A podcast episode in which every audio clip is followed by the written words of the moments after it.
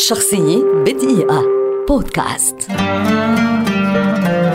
فرانس باكنباور لاعب كرة قدم ألماني لقب بالقيصر ولد عام 1945 في ميونخ ويعد واحدا من أفضل المدافعين في تاريخ كرة القدم.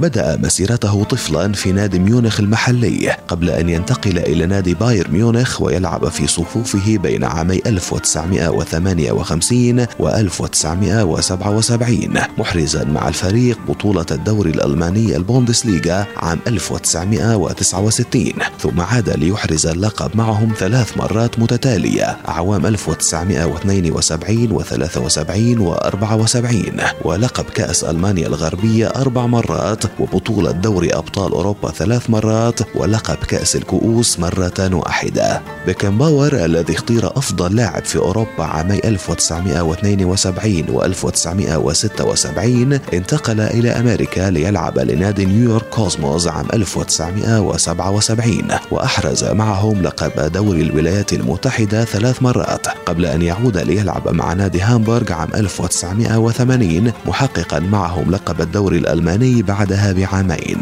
على صعيد المنتخب. قاد بيكنباور منتخب بلاده إلى النصر في بطولة أوروبا عام 1972 وبطولة كأس العالم عام 1974 وبالإضافة إلى صلابته الدفاعية المذهلة وشخصيته القيادية تحلى القيصر بالمقدرة على التسديد من مواضع متقدمة وتسجيل أهداف رائعة. وقد رفع كأس العالم مرة أخرى كمدرب لمنتخب بلاده في نهائيات عام 1974 1994 وقد أوكلت له مهمة تنظيم كأس العالم لكرة القدم 2006 في بلاده ألمانيا حيث ترأس اللجنة المنظمة العليا. لعب فرانس بيكنباور خلال مسيرته مجموعه 632 مباراة. سجل خلالها 78 هدفا ودافع بشراسة وذكاء واستطاع تحقيق المجد كلاعب وكمدرب. إنه دون شك من أبرز الوجوه في تاريخ كرة القدم العالمية.